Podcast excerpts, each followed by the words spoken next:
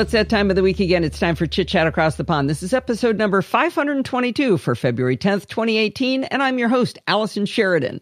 Well, last week, Bart Busschots was on with Programming by Stealth, which was supposed to be installment 49, but at the end of the show, we decided that it was going to go too long and we split it in half, so it was 49A. So Bart is back this week with installment 49B of X of Programming by Stealth. With that introduction, hello, Bart. Hi, Allison. Um, it's kind of interesting. So I said I wouldn't have any show notes to write, and then I stuck a whole extra section into the show notes. So Oh no. Okay. Well, uh, we should probably get stuck in. I've uh, I'm looking forward to this. We we stopped uh, stopped short, which was good. It gave Yeah. me a little extra time to try to learn some stuff. So this is great. excellent. So for those of you reading along, there is a note in the show notes that says, "Note: This is the point in the notes where the first podcast episode ends and the second will begin." So you can jump to there. I'll I'll change the tense on that when we publish the next set of audio. Um, but that will allow you to jump straight to the relevant bit of the show notes. So the bit I stuck in was a little bit of revision on Java objects. So last time we, we, we discovered that there were two bits of revision that, that we should do. Uh, so it was JavaScript objects and jQuery basics. So next week I am going to do the jQuery stuff. I'm going to work that into next week's show notes. But this week we'll do the objects because they're the most fundamental, I think, of the two.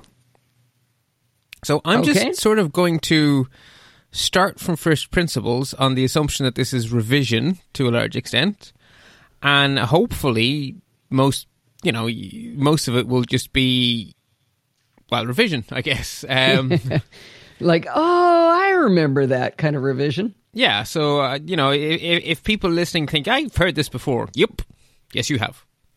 Um, Well, I did I did study up some, so I'm not going to slow you down as much as I usually do as I stop you right you now. still have to ask me questions because you're. oh, I I still will. It's your job to represent everyone else, even if you understand. All right. Well, I've got a question ready as soon as you open your mouth on the first sentence. Then. Okay, so a JavaScript object is a collection of key value pairs or name Okay, value but. Bart, you told us you told us at one time early on that everything in JavaScript is an object unless it's a what is it a, a boolean? It's the only thing that isn't an object? no, the three primitives are boolean, number, and string. Primitives. What's Yes, a primitive is a non-object, an actual value. So, okay? So those three things are not objects. So everything, an array is an object. an array is an object, a function is an object, Function is an object. a regular expression is an object, uh, a prototype is an object. And so in how is a function a key value pair? Ah, because it's one of the things. So you can you can take a function and shove extra keys and values into it if you like. It is it is represented as a, as a collection of key value pairs. So stuff like the arguments and stuff are, are in there as keys and values. How are You can say function my function whatever. Then you can say my function dot x equals y, and you have then added an extra property into the function object.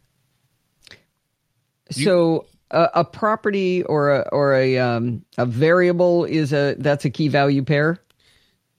so believe yeah believe it or not a function can be treated like an object. You can say name a function open square bracket some string close square bracket becomes equal to some value and you will just add an extra key into the function object and javascript will completely be okay with that. That that's actually how jquery works Okay, but that's not really what I'm asking. I'm kind of asking the other way around. What about a function is a key value pair? Not that you can add a key value pair to it, but what about I have a- internally- I have a function. I have a function. My function. It says console.log single quote boogers. Where's the key and value pair in that? you don't see them but they are there the javascript internally uses objects to represent functions a function is an object in javascript that is that is how the language is built But I asked you, where's the key value pair? You say it is a key value pair. What is the key and what is the value in in Okay, you, console.log? you don't see the keys and values. Oh, let's see if there's a way for me to make them come out. Um, node. Function X. Da-da-da-da. Dumbest function ever. So, Console. what about a- log X. Uh, okay, well, for a start, what makes it an object is it has a prototype. The prototype it has is capital F function, so it's immediately an object because it's a typed object. Um, so, a function with a capital F is a prototype. I'm not saying it's not an object. I'm saying I don't get how all these other kinds of like I if you say uh, constant my object equals squig- squiggly bracket. and You put a bunch of key values in there. Boom, I can tell that's an object. It's got key value pairs. I'm on board. But I don't understand how anything else is key value pairs. I believe you. I just don't see it. I, uh, if you say I can't see it, that's, Well, okay, well, an I array guess I you have to can accept it. An array you can see it very easily. A function you can't see it easily. Yeah, and an array. That, let me see if I remember this correctly. An array, the position is the key. So zero, one, two. Th- that's the posi- That's the key, and then the value is whatever shoved into each of those positions. Exactly. That's it exactly. Um, Okay, but if it's invisible in in functions, I will take it on faith. I won't like it, but I'll take it on faith. Okay, well, the reason it's important on functions is because it's prototyped. So a function is a function with a capital F, which means it inherits things. So it has the inheritance part of objects. It actually has no key value pairs. It's an empty object, but it it inherits from the class function with a capital F, Hmm. which allows us to do things like dot call and dot apply, like we learned about two weeks ago. Right? How do they get there? They got there because it's an object of type function with a capital F. Hmm. So we're using the inheritance part of of function of objects, not the it has multiple key value pairs part. Okay. All right. I'll let you go to sentence two now.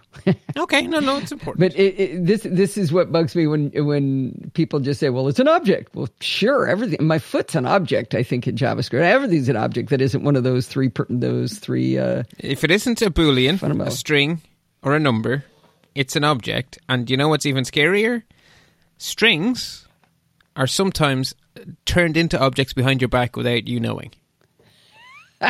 Because there is a class string with a capital S, and that has a bunch of prototypes in it. That that is, that has a bunch of functions in it that are useful, like dot to uppercase.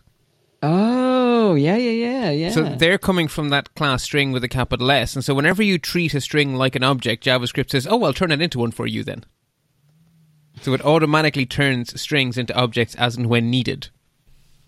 okay. So strings are e- yeah. So it's even there's even more objects than you think. They're everywhere. JavaScript loves objects. That's the writers of the language were object obsessed. Okay.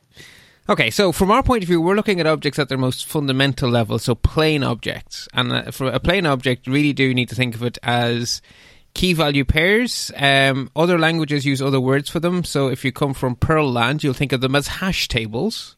If you Oh, come, that's what Dorothy always says. It's a There we go. hash. It's a hash, exactly. Okay. So some languages call them hashes. Objective C uses the word dictionary to describe a key value pair. Mm-hmm. And I like that because in a dictionary you look up like A and then you get a definition. And then you look up like aardvark and you get a definition. Or you look up donkey. and you Right. get a It's a key value pair. Yeah. Yeah, yeah. I like the word dictionary also. Yeah, so that's another word used in different languages. Um, in JavaScript, the key is always a string.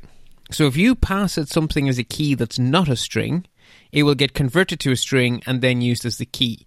So if you pass it the number 1, the actual key is the string 1, as in the digit 1. Mm-hmm. So everything gets converted to a string to be used. So if you say my object open square bracket one close square bracket equals boogers, and then my object open square bracket quote one quote close square bracket equals snot, you've overridden, you've overwritten boogers. It's the same thing. Mm-hmm. Okay, so just to be clear on that. The other thing we can say is that objects are namespaces because inside that object is an entirely fresh universe of names. It doesn't matter what names you gave variables out in the global scope, inside the object, all names are available to you again. So it's a fresh universe, which is referred to as a namespace because every name is now allowed again. And then if you Oh, put an object inside an object, you get another fresh namespace. Oh, that's that's squirrely. It's squarely. We have universes within universes if you think of namespaces as being The universes. of- multiverse. yeah. Which is kind of fun. All right. Um, now, the next thing in JavaScript then is that object literals are a way for us to write objects in one go instead of having to give each key value pair.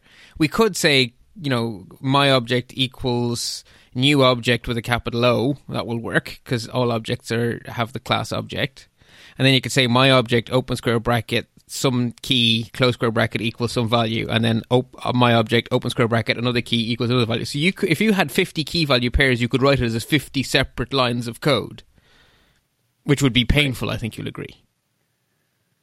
Yeah, absolutely. So that's why the object literal exists. The object literal lets you do it as one line. So you can say like const my object equals open squarely bracket, and then you have key colon value comma key colon value comma key colon value as far as you like. Now for understandability, you'll probably write them on separate lines, but they're not separate lines of code. It's one line of code. It has one semicolon at the very, very end.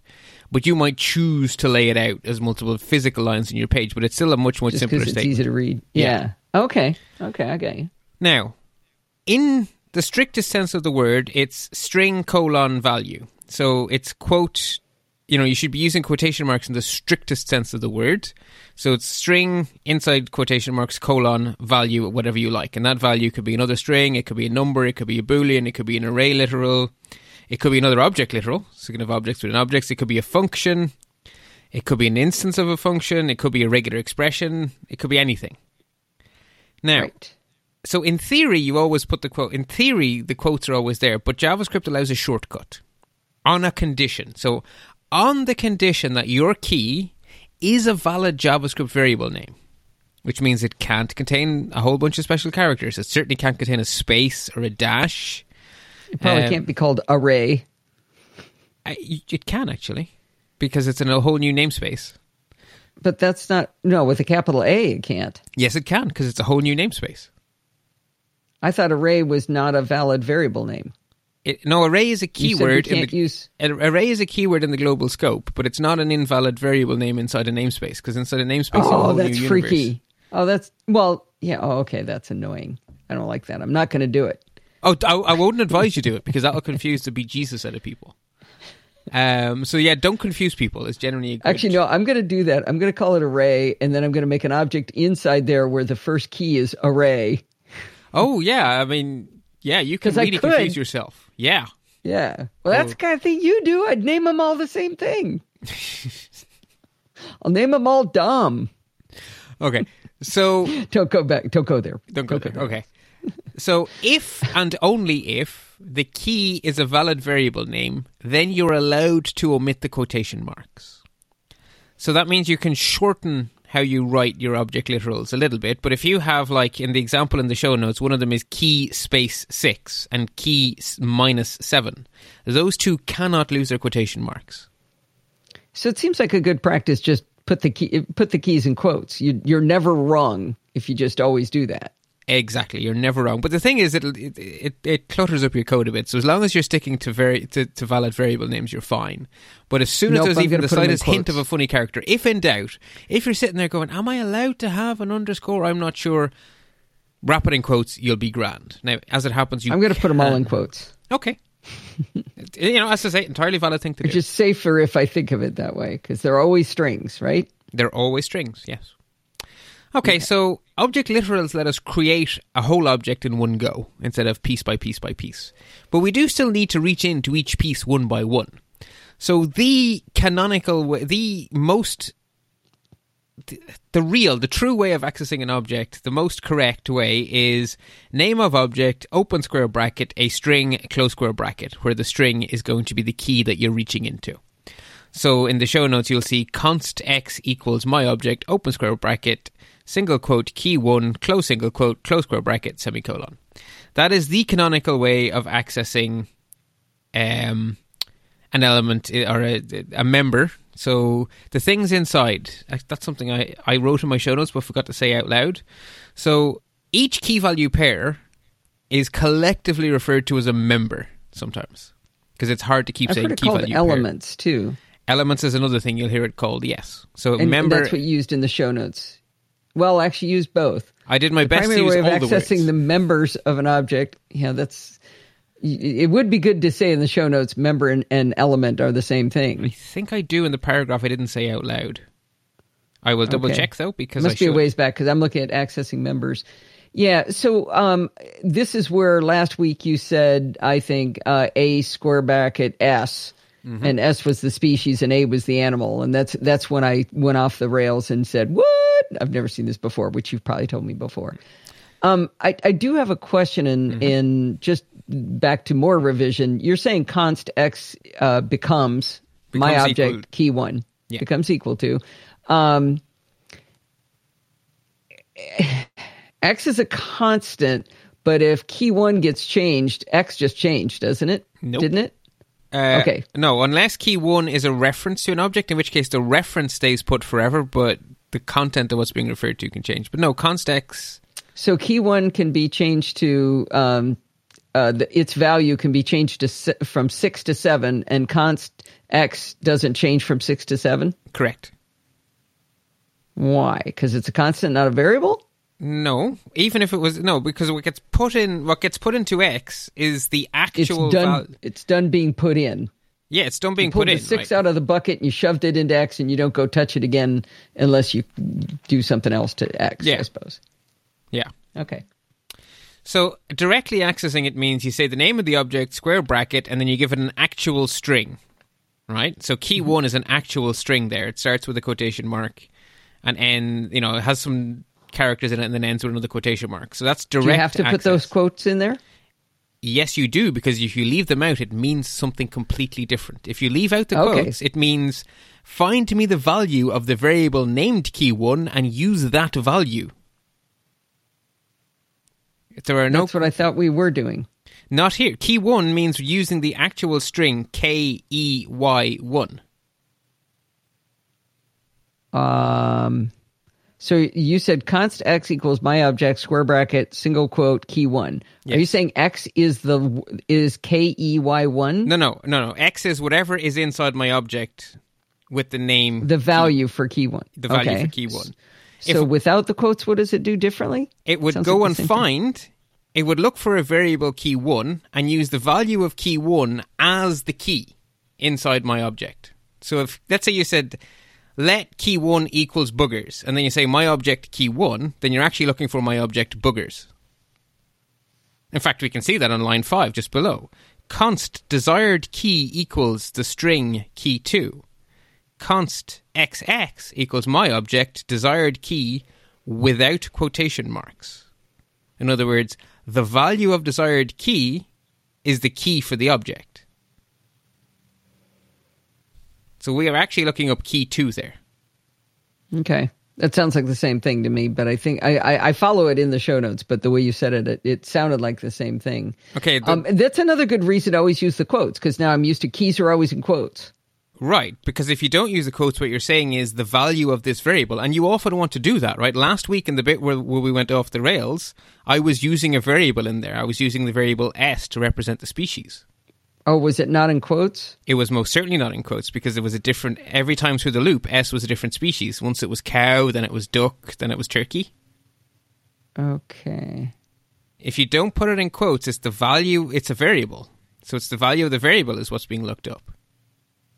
Okay. That's re- that level of indirection is absolutely vital. Like the, the Okay, well th- then let me ask one more time. Uh, so in this, we have const desired key equals quote key 2 then const xx equals my object square bracket desired key. Yes. So now if if key two is originally 6 and then I change it to seven, does const xx change into seven? No, no, no, no, no, no. There is never this magic connection going on. So then I don't I don't see what the Okay. the value of this indirection is. I don't see why you would ever do that. well, the example was the loop last week. How could I loop over an object if I can't have if I can't use a variable inside the square brackets? How could I possibly loop over all keys that exist? Say. Stick a pin in that because we're gonna go. We're gonna look at looping in a moment. Okay. In in about Okay. five minutes. So stick a pin in it. Okay. I will. I will prove to you that it's valuable. How's about that? I promise Okay. you that I will prove it's valuable because it is. It seems identical to, but okay. Okay, going. so yeah, stick a pin in it because I'll prove to you that it, it, it opens up massive amounts of power that we couldn't get otherwise. Um, you can also, if you have an object inside an object, you can just keep stacking the square brackets behind each other as far as you like. In my example, I go to two. So you can say my object, open square brackets, string key three, close square brackets, open square brackets, string sub key one, close square brackets, right? You could go to sub key four if you had an object inside an object inside an object. You can just keep sticking those square brackets as far as you want to go. Does that make sense?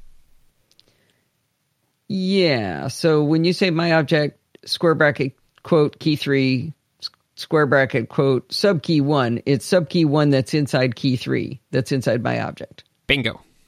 Okay. All right. Um, if your if your object contained an array, then you might have a number inside a subsequent set of square brackets. So key four zero, as in the example in the show notes. Okay, so that's uh, that's interesting that they're both yeah. Because remember, The double square objects. bracket thing's going to drive me crazy, but okay. But if you remember that an array is just an They look multiplied together though. They don't look like one is a subset of the other. Like there's not a dot or something. It's it's just smashed up against each other. But okay, it is just smashed up against each other, yeah. okay, Which is done because coders don't like typing. okay. Uh, you can also, if the if if the thing inside the object at key five is a function, or sorry, is an object, you can use a dot to get into that object too. So in this case, const now ISO eighty six oh one equals my object key five dot to ISO string. That assumes that whatever's in my object key five is some sort of date object that I can to ISO string it. So you can call a hmm. function on whatever's inside the object or if the thing itself actually is. So all of this is this. Am I referring back? Am I being that clever? I am being that clever. Okay, yes, so you are. Because the first time I read this, I was like, "What?" And then I said, "Oh, maybe he's using his his object he built right up above." yeah, I am. I've forgotten that. I even say so in the show. Look how clever you are. So if you look at key six, it's actually a function. Yes, mm-hmm. and key five is indeed new date. Duh. Okay, so I am indeed calling a dates function on a date object there. So on line 18, my object open square brackets, the string key space 6, close square brackets, and then I shove some round brackets onto the end of it. yeah, yeah, you did. Yeah, so round brackets always mean make a function go, or as I say to you, expelliarmus. Expelliarmus. Yeah. so make the spell happen. So if we look up above, key 6, colon, function, console.log boogers. So line 18 is how I make that boogers function run. Yeah. Yeah. Excellent. And then key seven is a regular expression, right? So I can use that. I can say const before string equals I hate boogers, exclamation point. Const after string equals before string dot replace my object key seven, comma snot. And that will turn it into I hate snot. Yeah, because for those listening, uh, key seven was a regular expression that said look for boogers and replace it with something else. Yes. Well, no, it just said look for boogers, and then the string dot replace function says the Ah, and okay. replace it with something else. Okay. So yeah, So far, so good. So far, so good. So that's how we get into stuff. So the square bracket notation is the canonical way of accessing an object, but there is a shortcut permitted if and only if the name of the key is a valid JavaScript variable. So if the name of the key is a variable, you get to leave out the quotation marks in the literal, and you get to use the dot notation. Wait. So, So if I don't, if I use the quotes on the key, then I can't use the dot. No, no. If if it does, okay, it doesn't matter whether or not you use the quotes. What matters is whether or not what's inside the quotes is a valid variable name. So if you use the quotes and you just say key one without a space, then the dot notation is available to you because key one without a space is a valid variable name. It doesn't matter how you created it. What matters is is this is the key a valid variable name? So I can't use the dot. I can't say quote key space one unquote dot two string or something like that. No, because that won't. No, that won't. No, that won't do what you think it does. It won't give you a syntax error. It just means something totally, completely, and utterly different. It means take Because this string object. Well, the quotes means make me a string, and then you're saying Even call if they're this. uh, even if they're in square brackets, like we've been talking about. okay, sorry. Okay, but the dot notation there's no square brackets, right? The dot notation leaves out the square brackets. I don't know where you're doing dot notation. I don't see Well, it that's the I'm trying to get right to. now. So where are you in the show notes? Are I'm I don't think there's any text to go along with what you're saying right now. accessing members. Because the next thing was going to be talking about uh, finding out the whether a value had been. Oh, sorry. For, I, I've yeah. Sorry, sorry. I forgot. I Did you shoved- jump? I jumped. I jumped. Rewind. Oh, okay. All right. Okay. I was going to say, not with you yet. Okay. No, that's because for, I forgot something. Okay, so forget I mentioned the word dot. We're still on square brackets. Okay. Square brackets all the way. Thank you. I'm real happy about square brackets so far. Okay, so if you make an object and you only give it four keys, and let's say that they're key one, key two, key three, key four, and then you Okay. say something console.log my object open square bracket the string key five close square bracket, what happens? Well, the answer is every key in existence, conceivably, that you didn't give a value to has the value undefined. Oh, okay. And undefined, if you force it to become a Boolean, is falsy. So undefined evaluates to false. Makes sense. So if you want to see if your object contains a key, you might be tempted to take a shortcut. So you might say if some object open square bracket some value and just leave it at that. So if you look at the example in the show notes, the 10 line example, this shows that you shouldn't do that. So I define an object called an obj, which has two keys. Some val with the value true and some other val with the value false. And then I say if an obj some val and I console.log the key some val has been defined and else the key has not been defined and that works just fine because some val is true. So if true, oh, okay, true is true. That works fine. Mm-hmm. But if we did that for some other val, it would tell us it was not defined. But it is defined, it's just defined to false. So you really, really, really should actually compare it to undefined So- with type of So undefined. wait, if something is so if something is false, that doesn't necessarily mean it's undefined. it, it, in fact, it is defined to be false. Right. But you're saying if we ran the same code, uh, it would say, well, it's false, so it's not defined. Okay. Exactly. So would don't do that. Exactly. Okay. Yes. All right. If you actually want to be sure that something is genuinely not defined, don't just let it be true or false. Don't just cast it true or false implicitly. Actually do the type of. So type of an object triple equals undefined or not equals undefined is actually the only way to know for sure if it is undefined. You have to do that. So if type of an obj and you gave it some other vowel is not double equal to undefined. And that would give you Not the correct answer. be that would oh that would say it was defined. yes, even though it's false. Okay. So it's be interesting careful. that you're that you're writing a not equals undefined when you could write Could I? equals. Well, no, because it could be anything that's. It could be defined as anything. It could be a number. It could be a No, you could say if it equals undefined, then it is undefined. Or it, it- you don't need the to do a double negative. Okay, but you okay, yeah, okay. So normally in the real world, you're only you, you want to make sure something exists before you use it. So you're genuinely interested in the I need to make Oh, sure the this positive? exists. You're genuinely interested in the positive. Okay, so you have to not you have to double negative in order to find out if it's true. Got you. Yeah. Okay, that makes Yeah. sense. Yeah. So this All in right. this contrived example, you're absolutely right. I could swap my if and my else, and then it would be grand. Mm-hmm. But yeah, in the real world, you're generally saying if this thing exists, do something to it. Right. As and then your very last statement goes. Uh, otherwise, Throw an error or something. Yeah. or Right, just do nothing. Okay. I mean, a lot of the time you just do nothing. If it doesn't exist, I don't care. Carry on with life. Okay. Yeah. Okay, so now we get to the bit I, I jumped ahead to. So if and only if the key is a valid JavaScript name, a JavaScript variable name, you may throw away the square brackets and replace them with a single dot. So const x equals Well, my I was object. real happy with the square brackets. I really liked them. I finally understand them. Now, you- now we're throwing them out. optionally. No, this is important because you're going to see a lot of dots all over the place. Well, yeah, you're gonna throw dots at me when I'm Not just all. me. Why'd you teach me? Why'd you teach me square brackets and then take them away? Because square brackets are always, always, always correct, and square brackets Okay. allow you to get at the stuff with spaces in it and everything like that. Right? The dot notation is a shortcut only for a subset of keys. Okay. So my object, JavaScript names. Okay. Is this true in other languages? This folderol of going back and forth between square brackets and dots. well, the act whether it's square brackets or not, like in Perl, they're squirrely brackets rather than square brackets, but the the concept does indeed hold true in other languages. Okay. Because basically everyone wants the and then Perl it's not a dot it's an arrow but anyway it doesn't matter It- the concept of having multiple ways in holds true in other languages I won't say all languages because every language can be different but JavaScript is Any not alone always is if if always then false. Right, pretty much. uh, but no, JavaScript is not alone in this, but it is not universal either. Okay. So we can say again, referring back to my object that we've been working on all along. So const x equals my object dot key one is exactly the same as const x equals my object open square bracket quote key one close quote close square bracket.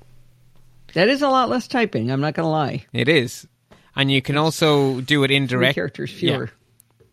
Um, but you can never use the dot notation for indirect access. So you're always going to be using square brackets if the key is in a variable.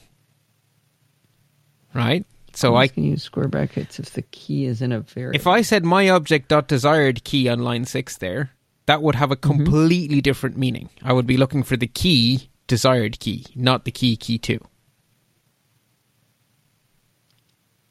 yeah, that's that one where you got to prove to me why I'd ever want to do this. So Okay, as I said the pin is still there. yeah, yeah. I haven't forgotten. Um, also, you can use the dot notation as deep as you like. So you can say my object dot key three dot sub key one. You can keep using the dots all the way down. Um, you can never use the dot to get into an array. So arrays will always have the square brackets. So you can say my object dot key four, but you can't then go into the array with dot zero because zero is not a valid variable name. So you'd have to say dot key four square bracket zero. Okay, so I'm sorry. Say that one more time. So This one. digits are never valid JavaScript variable names. You can never have a variable named the digit one. Oh, okay. So therefore, the the location in an array can't be dot zero. Exactly. It is always, Okay. always, always square brackets for arrays. Okay. Um, and so the, the dot notation becomes even nicer for objects, like in this case, my object dot key five dot to iso string Right. is actually right. quite nice. Again, key six because it's key space six, no dot allowed because the space Okay. ruins it. Right. I And would never same- use a space, Bart. But Right, I but might be tempted to use a dash, and that one gets screwed up too. That one does get screwed up too. Uh, so again, for the dashes, you have to keep using the square bracket notation. Okay, Okay. that's it. That is the basic syntax of objects: square Okay. brackets and dots, and and those little col- colons. So everything you've taught us here today, you've taught us earlier. Yes, Okay. Just not all in one place. and probably not so much at once. Right, Th- that's the thing with revision. You get to just heap it all on. Right. Right, because it's mostly memorable. Yeah. Yeah, no, because Okay. we've met, like, we spent a long time. I introduced you to objects very slowly. Yeah. We spent many, many, like, if you look at the names of the installments, many, many, many installments had the word object in them. Yeah. Well, and that's one of the problems when you say something like, well, it's an object. And I go, wait a minute, wait a minute, wait a minute, what's an object? And then there's 248 places to go look, you know? It's like wh- when I was trying to understand this. Yeah, that's Same real problem. easy to look up. And this is also pervasive, right? This has many meanings.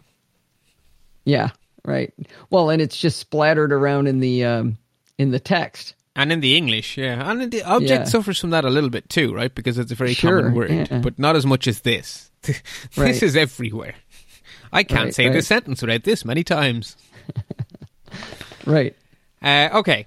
So the next thing you may want to do is to programmatically get a list of all of the keys that exist within an object. So when you're writing a function that's going to take an object as an argument, you're not going to know up front what keys are there. So you need to programmatically suck the keys out of any object that you may have been passed.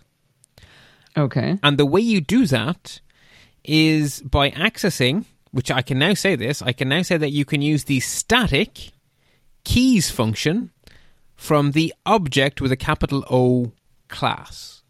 So JavaScript Okay. gives you a class object with a capital O, Mm-hmm. and that class defines a static function with the name keys. So hence it's class name dot static function name, so object dot keys.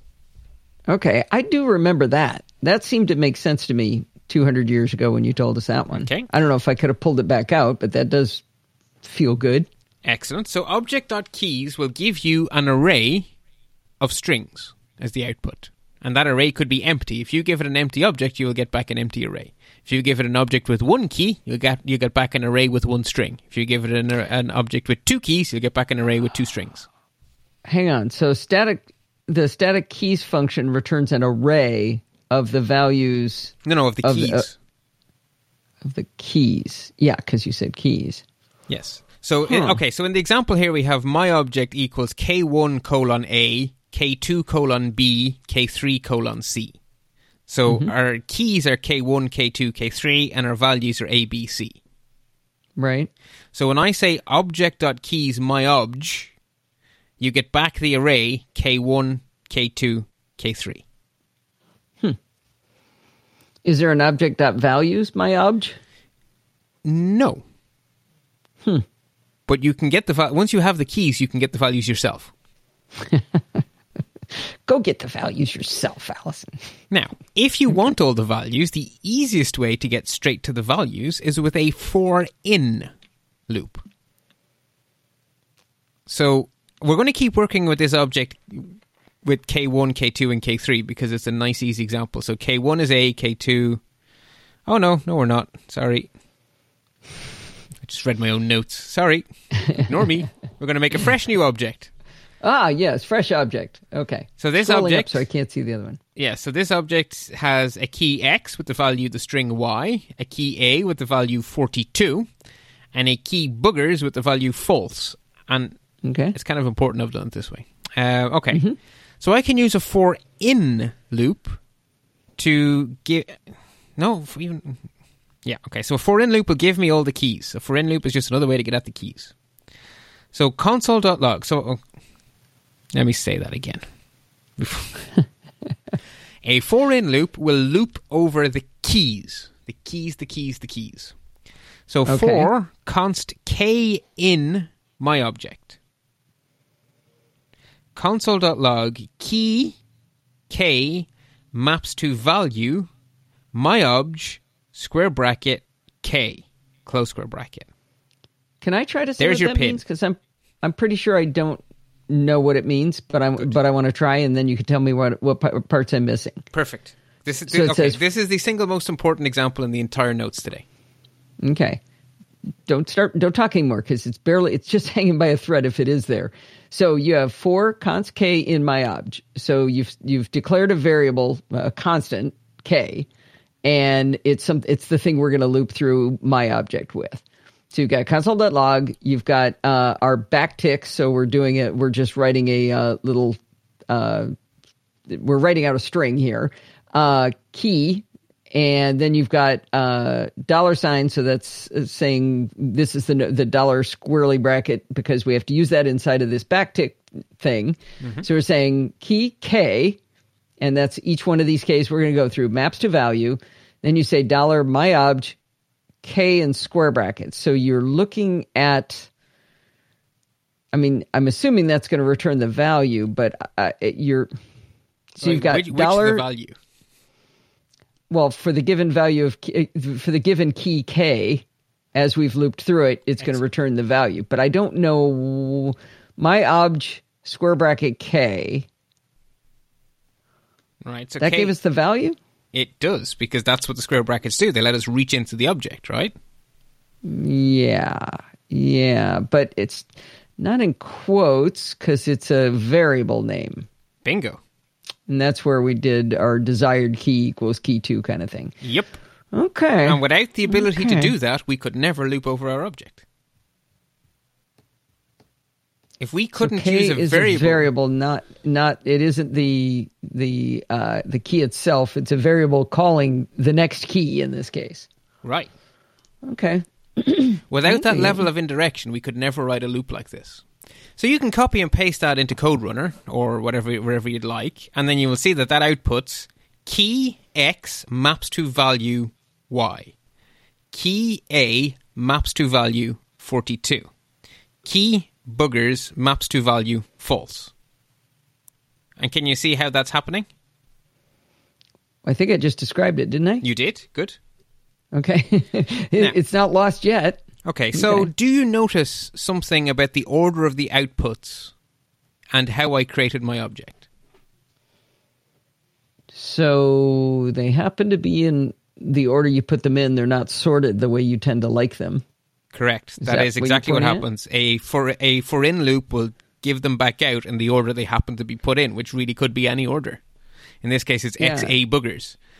And a lot of the time in the real world, what you would like to see as the output is a sorted list of the key value pairs, sorted by key. Especially if you start calling them dictionaries. Imagine a dictionary where xylophone came before aardvark. Sometimes. Yeah, and I guess that that's important. I make up a, a dictionary that I only know five words when I start, and then I think of a sixth word, but I don't put it in. I put it in. A, I append or something. Right, you can shove it in. You're not appending it. You're just saying, uh, give this key value now and give that key value now. And they could come in any Yeah. order, depending on, on how the object got built. Right. So, in order, what if we want to get them out in order? How do we do that? Well, the answer is we need to go back to object.keys. So, object.keys will give us all the keys in an array. So now we have an array. Okay, so do arrays have any useful functions that we've met before? Well, actually, arrays have an instance function named sort. Hmm. So we use object.keys to get an array of keys, which we then sort, and then we can use our old friend the for of loop, which loops over arrays, to get where we need to go. So So for for in loops over objects, for of loops over arrays. for in loops over the keys, for of loops over the values of an array. Wait, what? Okay. For in will work you, on you just you just made a big deal about it. Now we have an array. We didn't have an array before, Mm-hmm. Yes, and you correct. said to use for in. Right. For in for in gives you the keys. So if you do a for in loop on an array, you'll get 0, 1, 2, 3, 4. Right. But we did for in on an object Because- so we got the key, we were able to look up the keys and return the the uh, values. Mm-hmm. But to put them in order, we need to pull the keys first, sort them into order into order, and then we have to use a for of. Right, because we want the values in the array. So of means the values in Means the keys. with the keys. How do Uh, I cement if- that? That isn't intuitive. if you find know, the it doesn't mnemonic- have any mnemonic. If if any of the listeners know a mnemonic, I would like it, please. Because I get these wrong all the time too. Okay, so for in is the keys. For of is the values. Yeah, and I don't have a mnemonic for you. I'm desperate for one. Right? Okay. So if anyone's listening- contest. Yeah, contest, please, because I, I want a way of remembering. Because generally speaking, I go to mdn.com, type in for in, and go, oh, no, that's the wrong one. And then I go to the other one. Hey, shout out to Donald Burr who's listening. I challenge Donald Burr to give us the uh, the mnemonic. There we go. Or listener Jill, she comes up with great stuff too. Right. Or Dorothy. Lots of people come up with great stuff. yeah, but we haven't shouted out to Donald yet. That's why I was That's a calling fair him point. out. That's a fair point. Uh, so okay, wait, keys, and that one's values. Okay, Okay. So I am going to walk through the process in a very, very explicit way, and then I'm going to collapse it into one single line of code in a minute. But let's do it Okay. explicitly first. So we're using the same myob. So x to the string y, a to the number 42, and boogers to the boolean false. So that's just Okay. as before. So then we want to extract the keys. So const myobj keys equals object.keys myobj. So now we have an array called myobj keys, which has x, a, and boogers as its three values. Yes. okay, mm-hmm. Now we want to sort those. So we say const my obj sorted keys equals myobj keys dot sort. So now myobj sorted keys is an array a boogers x. okay, Then we're ready to do a for of loop. So for of const k of myobj sorted keys console.log key k maps to value myobj square brackets k. So the first time through the loop is looking Yeah. for myobj a. Second time except through the keys. It's it, now the K is in the my sorted key. So oh, that's interesting. So my obj is still out of order. Yep. But we're going to go get K out of my obj sorted keys. The first one. We're going to go get X. Now we're going to look inside my object. We're or no, we're going A. to we're going to go get A, And then so we're going to go out right into the middle of my obj and pull 42. Then we're going to go get uh, boogers next and we're going to get X last. Yep. Out of order. Interesting. Okay. I didn't see that coming. That's a wild twist at the end there, Bart. There we go. Now, that's the long way of writing it, right? I've just made two variables, two intermediary variables. In the real world, But I you would- understand it. That's why I did it that way. In the real world, you would collapse that to become object.keys myobj dot sort, and you put the whole lot in a for of loop. Um, yeah, yeah. Okay. Object dot keys, parentheses, my dot sort, parentheses. Okay. Huh. I can't wait till you get a new syntax thing that doesn't make the letters different inside, colors different inside of those backticks. Yeah, Because that always makes me go, what? Yeah. Okay. I'm getting used to it though. Yeah, yeah. It's all right in there in line eight there, which is the really important line where we do the three things in one. At least Yeah. that's marked up correctly. But yeah, the, the, the template strings are not coming out properly. Yeah. Okay, well that's oh it. no, there's a quiz coming. ah, but you found them so valuable last time. I did. Yeah, but I'm I'm always nervous. What if I fail in front of the audience? You know. I I, would, I will point out one of them is pure evil, Thanks. and one of them is marginally evil. Uh, great, great. Just you know, uh, uh, fore, fore, forewarned is forearmed. I believe is the phrase. Okay. Yeah, that that didn't make me less nervous. Thanks. Okay, so question One of these one. snakes is ven- venomous. I'm not telling you which one. Actually, I'll tell you it's not the first snake. First snake Okay, is good. fine. Uh, so, what is the value of the variable mid total at the end of the code snippet below? So the code snippet is const Can sale. I can I try doing the code snippet? Actually, yeah, you do. Because if I talk better. through it, it might help. Yeah. Okay. So we've got a const sales data. Is created. We got an object, and it's got uh, Monday, Tuesday, Wednesday, Thursday, Friday, Saturday, Sunday, and it's got numbers after them. Yes. 10, 12, 9, 18, 20, 21, and 0. So then it says const mid total equals, uh, becomes equal to uh, sales data dot mon plus sales data dot two plus sales data dot wed. And I'm sure hoping that's 10 plus 12 plus 9. And now you make me do arithmetic, and I don't. I'm not good at that. I, I'll give you full marks. 22, 31. It is 31, but I would have given you full marks at 10 plus 12 plus 9. okay, good. I don't know if this particular audience knows that I can't do arithmetic in my head very easily. It's long because the. American school system experimented on you. And apparently, the exper- didn't they stop doing mathematics that way? It was 1965 and half of 1966. It's called New Math. Look it up in Wikipedia to see why I can't do arithmetic. Yeah, Calculus, no problem. And it was literally a failed experiment, right? They experimented on you guys, and the experiment failed. It did not teach you math better than other people, and they stopped doing it, which I guess is good. At least they didn't double down. There you go. There you go. But there's not much help to you. Like, No. we ruined you. We experimented on you. Sorry about that. Anyway, um, Okay. So, question two then: What will be the value of z? What will? Sorry, let me read. I can't even read my own writing. Um, so, what will the val? What will the value of z? What be will at the end? value of Z be at the end of this code snippet? Okay, and you read ahead because that's it's easier for you to work it out that way. Yeah, it does help. Okay, so I'm still working with the same. Do I, am I No, no, still using the fresh. stuff from No, no, above? all- all, all fresh. fresh. Okay. All right. So const x equals an object. Uh, key y goes is x. X is boogers. So now he says const z or z equals x square bracket x dot y. So first off, before you say anything else, how would you how would you start to to, to follow this? How, what do you think should be the first thing to look at here? How would you start to break this down?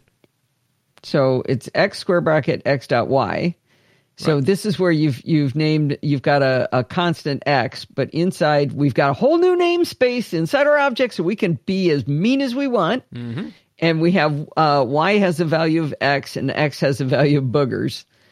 So he's used x three times, and I think they're all valid. They are. So so x must be that object x that's created by that other thing. We've got x and it's not any quotes or anything. I'm going to guess that that's the key x and we want No, I don't know why it would be dot y. Okay. That doesn't make right. any sense to me. So inside the square brackets is a whole fresh JavaScript expression. So we actually have to work that out first before we can step outside. So what is x dot y? I don't know. That's what I just said. Okay, so inside the square brackets, they're variable names. So the variable x is defined on line one. So const x equals that's that x. Mm-hmm. So x dot y. So we're looking for the key y inside our x, which is x, which is the string x. Yeah. So then, okay, so now we know what that is. So then, then we can actually answer what z is, right? So it's it's x square bracket the string x. So we're looking yeah, for the key no x inside the object x. Nope. Nope. Okay, nope, expand nope, that. nope. Expand. Not even close to starting. I don't, I don't Okay, even get click- the first part yet. Click the expand because I have an explanation. I don't just give you the answer. I explain it. Am I reading now? Yeah, sure. Okay. I don't know how anybody listening is going to follow this because I, I don't I don't understand what I'm doing here. Okay. Const z equals x square bracket x dot oh, y. Right, so that's, the problem to be solved, right?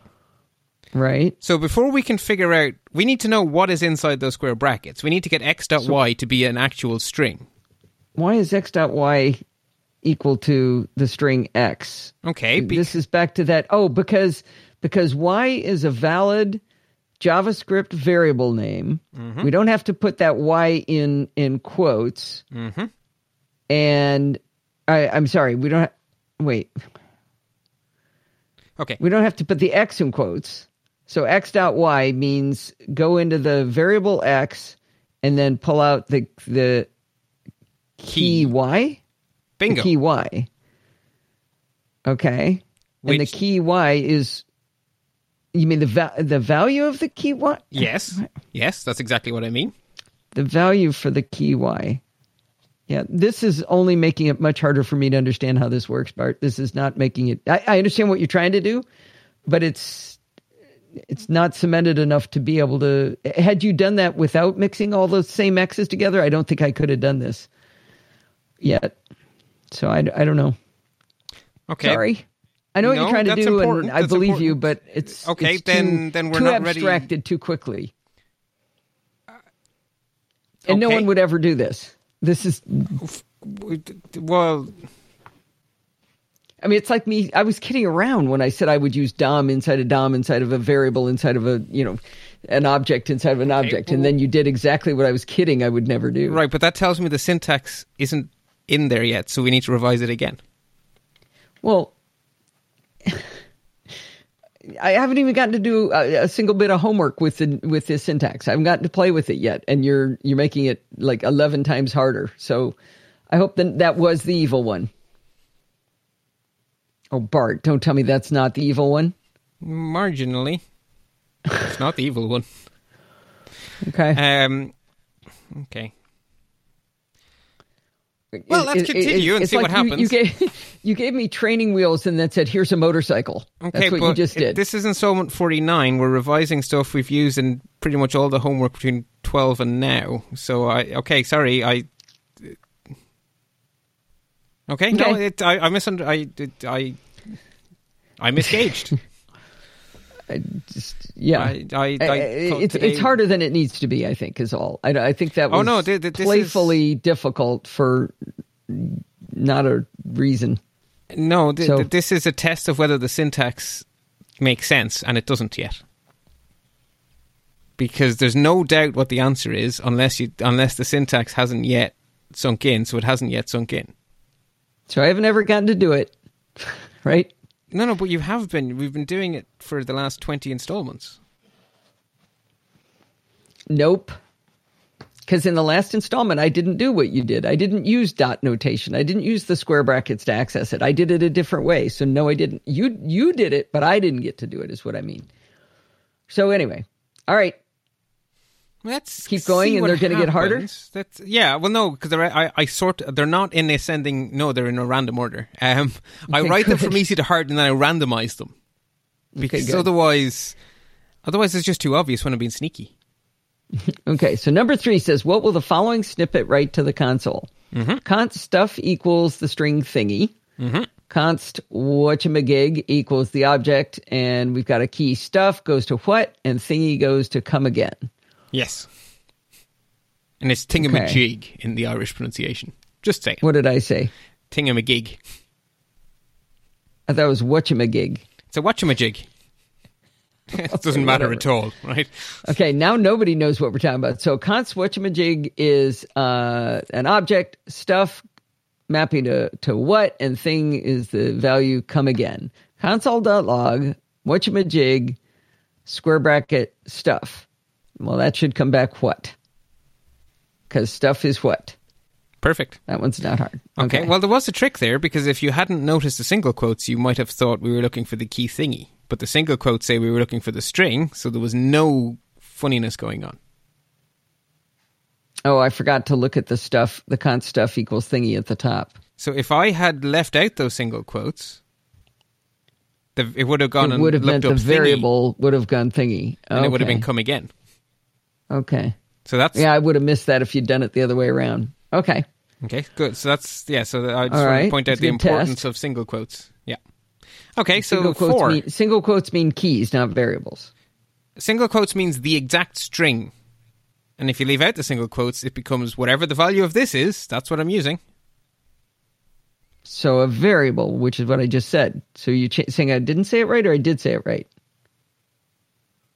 I'm not sure. My Okay.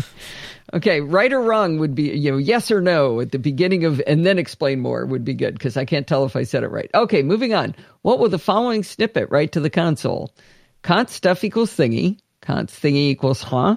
Const what's it equals thingy without quotes. So const what's it is also become huh, correct. I would guess. no correct. Okay, const what uh whatchamajig equal is the object. Stuff what? Thingy come again. What's it? Is it another embedded object? Thingamabob. Huh. Okay console.log whatchamajig square bracket thingy. Okay there's no quotes around thingy. So i don't want the um i don't want the key thingy. I think i have to go well wait a minute though but uh so what's the value of thingy? The value of thingy is huh. So you're looking for the key, huh? Oh, okay. And the key huh is not in there. There there's no Right. huh in the in Okay. in whatchamajig, therefore it's gotta come back like undefined or something. Bingo. Ah. Okay. That was a trick question Okay. because I thought you might get confused with the other huh I threw in there. Yeah, that that kind of led me astray for a minute there. Okay, so whatchamajig's the the key thingy. There isn't one. Okay, all right. Still have evil left to go. So one out of two of the next one is worse than what you did at the beginning to me. I was gonna. Well, I think you can probably guess which one is the evil one. Okay, we'll see. I'm not there yet. What will One, the one of them doesn't fit on one line. Okay. Uh, number five. What will the value of Yoki be after the snippet executes? All right. Const whatchamajig is an object. It's got stuff is what, thingy is come again. It's got what's it is an object thingamabob, huh. That's kind of similar to the last one. So we've got const Yoki equals whatchamajig spur, square bracket whatchamajig dot stuff dot replace and now it's crossing over a line. I have no idea what I. Well, I guess know you can. str- Uh, did, Did you, pref- put a regular expression in there? What is? Yes, there's a, there's a replace function in there. So indeed, a Okay, regular but I expression. don't. Yeah, I, I can't read regular expressions yet, and it crosses over two lines. So now I've got to copy and paste it somewhere because I can't read it there. Uh, well, there's the Um, icon. If the the one with the, the third icon over stops it. I'm I'm copying it somewhere where I can read it. Okay. because it's too it's way too wide to fit on the one line. Okay, Const Yoki goes whatchamajig. Okay, square bracket, which means I'm looking for the key whatchamajig dot stuff dot replace something. I don't know slash square. I I don't know. I don't know what the regular expression means. Right. You, you okay? So in this case, you absolutely have to break it down piece by piece. There's no way to do this in one go. Right. You have to actually work through it in the same way the JavaScript compiler does. So to illustrate the point, I suggest you expand the answer and work and we work through it together. Okay. So we start off with the big horrible thing, and you actually cannot figure out the answer yet because whatchamajig open square bracket. Well, that has to become a string before we can go any further. right? We need to get what's between the opening square bracket and the closing square bracket. We have to figure out what string that is so that we can go look it up inside Watchamajig. Is that a, is that a fair statement? Yeah. So that means that our actual problem to be solved right now is what's inside the square bracket. So we could ignore everything else and only look at what's inside the square brackets. So we start with watchamajig, which is our object. Okay. Dot stuff. Okay. So is there a key named stuff inside watchamajig? Yes. And it's what? And it's the string what question mark. Mm-hmm. Okay, so we now have a string on which we call the replace function. So the replace function takes two arguments, a regular expression and a substitution. So we're going to replace whatever this regular expression matches with whatever comes as the second argument. The second argument is an empty string. So what we're actually going to do is we're going to replace whatever's in the regular expression with nothingness. And what's in the regular expression is a question mark. So in other words, what question mark? What happens if you replace Becomes a what? becomes what? Concatenated with SIT. Okay. So it's what's it? So everything inside the square brackets collapses into what's it. So now we can have another look. So we say, watchamajig, square bracket, what's it? Okay, so is there a what's it key, Yes. which contains as its value? An object which is an uh, got thingamabob colon huh. Okay, And we're doing dot thingamabob, so the answer is huh. bingo. Okay. I think throwing the regular expression in makes it made it a lot harder than it needed to be there too, because it, it distracts from being able to follow the other stuff with that. But That was the intention here to show you that what you have to do when you're when you're presented with a line of code like this, what you have to do is ignore everything outside the square brackets and just figure out the square bracket bit first, and then go back to the problem. So you break the problem into pieces, which is why the sample answer has your step, step, step, step. Collapse Yeah. it down, collapse it down, collapse it down, collapse it down. Like I would need to work that out, right? I could not look Right. at that line of code and tell you. I would have to do that process in the in the example answer. And in fact, I did have to do the process in the sample answer to figure out what the answer was. okay, good. Right? So that's the point of that evil example. That is the evil one. Right? Okay, good. So we have one left. All right. What does the following snippet write to the console? Const stuff equals what's it. Const thingy equals yoke. Not yokey anymore. Now it's yoke. It's changing. Uh, const what's it equals thingy not in quotes, which means const what's it is now yoke. Mhm. Uh, whatchamajig uh, equals another, or it becomes equal to another object. Stuff what thingy come again. What's it with another object inside of it? Okay. So console.log, whatchamajig, square bracket stuff, square bracket what's it. So off the top, I would say, so I've got what's it is, is uh, a key inside of stuff. So what's it is thinking about how, uh, how yoke seriously. Okay. And It's stuff- interesting that you, Okay, that is the right answer. It is, is seriously. Yeah, okay. It's interesting No, to I hear you work it out I didn't right- say it was, Oh, I didn't say it was seriously. oops. Is that the answer? It is the answer. Okay, I was going to say I I don't know never how you got that. there working from left to right instead of so from I- right to I, didn't because I didn't say that. I read wh- what what's Oh. it was, which ends with the word seriously. Okay, then uh, okay. In order to work this out, you got to go from left to right because that's the, that's the direction JavaScript goes. So yeah, that's what I was going to do. Okay. So whatchamajig is an object, and I got to look inside it for stuff. But inside stuff, I got to look for what's it. right. But So stuff it- doesn't have what's it inside it. Uh, okay, so back up a second there. So stuff is there quotation marks around stuff? No, so that's really what's it. So I'm supposed to look for what's it, the key what's it inside. Oh, yeah. yeah why don't, would you really write anything this way, Bart? Absolutely. All that's going on here is you have two variable names inside. No, but you would name them the same thing like that? Oh no. Okay. No, that I probably wouldn't. So had you written this without the same thing, it would have been really hard for me to do. But you made it the heart the same name. So I vaguely follow what this is supposed to do. Okay, but the, okay, but we need to. Uh, the, the what I'm what I'm hoping with these examples is to show you how to step through. So you start on the left with watchamajig, and you're looking for a key that matches the variable stuff. Okay, so then you need to go say, well, what is stuff? Well, stuff is the string what's it. So now we know that we're in whatchamajig what's it. So that means we're back to another object. Inside that object, we're looking for the key, or whatever the value. And you and you purposely didn't put the key "what's it" in quotes so that I'd be able to tell which one it was. Right. You, you did it without it because it's a valid variable name. So you didn't put it in quotes, even though it could have been in quotes, and it would have looked like the same thing, which would might have made it clearer. Oh no, no, no, no! If I had put it in quotes, it would have been the actual string W H A T S I T. It's a variable name.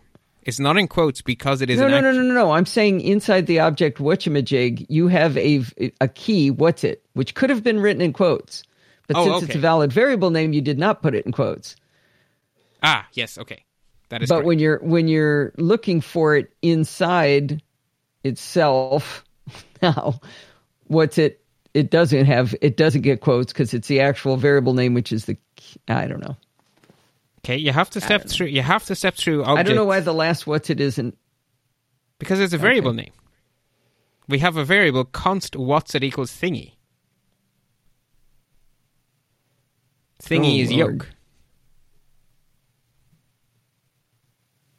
okay where does oh geez no i know i not nope Okay, well, then I need to do more revision.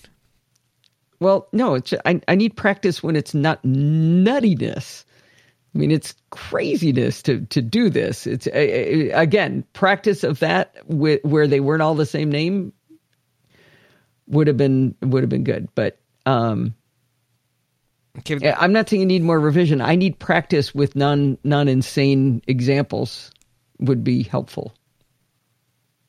That's that's what would help me learn it. I think is if I could go step through it where it wasn't as hard to follow as having the same names used over and over again, because that always makes me crazy, right? Okay, but the thing is, context is absolutely everything. So Mm-hmm. that's why it's whether or not it's in quotation marks is the absolute vital thing. So that's why it's important to have situations where you where the where it makes a difference. Otherwise, you could end up thinking you understand it when you don't. Yeah, yeah, I see your point, but now I don't understand it at all. I, I, uh, maybe we can walk through this when we get off the air again because it's probably really annoying to hear me keep saying I don't get it, but I don't get it. Okay, It- but we okay. Well, we, with the my point is, you need to walk through them from left to right. You just need to walk through and figure them out. So, watchamajig is an object. Great. Okay, so we need to reach inside that object to the key, and the the key is the variable stuff. Okay, so what value does the variable stuff and I know it's a variable stuff because it's not in quotes. Correct. Okay. But so the variable stuff is uh, has become what's it, which is in quotes in a string. So where we are now is watchamajig. What's it? Which means Yeah. we've now arrived at the at the inner object, and inside the inner object, we're looking for the variable. How do, wait? How did I get to the inner object? Watchamajig open square bracket stuff close square bracket. Right. Up to that point, Okay, we so this is now whatchamajig square bracket quote what's it? Hmm. which we Okay, now so know that means I'm allowed to be the string inside, which is what's it, which is not in quotes, even though it's a string. And from there, I'm going to look for what's it inside what's it. Okay, so what watchamajig square bracket stuff has become the object thingamabob colon her yoke colon seriously. Right? We've, we've Wait, well, how did how did well, no no no no how did yoke get even involved in this? We never use wo- yoke. We've got whatchamajig, whatchamajig square bracket. Mm-hmm. Uh, what's it in quotes? Right? So okay, so inside the watchamajig object, we have a key. What's it? Mm-hmm. What's it? What's okay, the so value now that of has that given key? the value of that is is another object. Right. So what I'm saying is, at this point in time, everything up to the watchamajig open square bracket stuff close square bracket is gone and has been replaced with the object in our minds. Right. We've which evaluated is that. thing, which is thingamabob, huh, and yoke. Seriously, right? And then inside that object, we're looking for whatever key the next bit evaluates to. So what's it is a variable which has the value thingy. So we're looking for thingy inside that ah. object. Sorry, we're looking for and yoke. where's thingy? No, we're not looking for thingy. Thingy is So what's it is thingy? Thingy is yoke. Yoke is seriously. Mm-hmm. Therefore, the answer is seriously. But you have to walk through it step by step from left to right. And whether I had used the same names or other names, you would have always had to go through that same. You have to break it down step by step. You can't just look at the whole thing and get the answer. No one can. You ha- it has to go from left to right. Whether use, no matter what names I'd given these, you have to go left to right, step by step. You can't jump to the answer. So that bit of revision was just revision, so it's entirely unconnected to the rest of the show notes. I just injected it in there. Um, so we're back to thinking about classes and subclasses and you know inheritance and all that kind of stuff we've been looking at, right? So we have been working for a long time now in these cellular automata. We created them first as ye olde prototypes, the old-fashioned way, which you and I both hated. and then we learned about the nice new class keyword, and so we spent quite a few weeks rewriting what we had before in the new way. So we now have nice classes to represent our cellular automaton. And just as a reminder, a cellular automaton is a grid of cells, a nice little 2D grid like a chessboard. And each cell has a value. And the automaton as a whole has a rule that it applies to get the next state of every cell. And the next state depends on the rule, which has as its inputs the value of the current state and the value of its neighbors. And the rule could be anything, and it's a cellular automaton. And one of those rules is the game of life. Does that make sense? Yes, Brilliant. it absolutely does. And we have written all of this and it works. So we saw our game of life and it was animating away. But it could be better. So hmm. we have it working, but we're going to make it better. So at the moment, our cellular automata represent the state of a cell as any arbitrary value. And that's kind of not really true because actually, the game of life has as a property that every cell is either dead or alive. So our pro- our classes should be able to represent that fact that within this cellular automaton, the valid states are dead and alive. And each cell should be dead or alive. It shouldn't be A, B, true, false, whatever. So we actually want to do a better job of representing what a state is. And the other thing that's in the back of my mind is right now, our prototype or our classes do not deal with accessibility. They just Okay. they don't, and that's not good.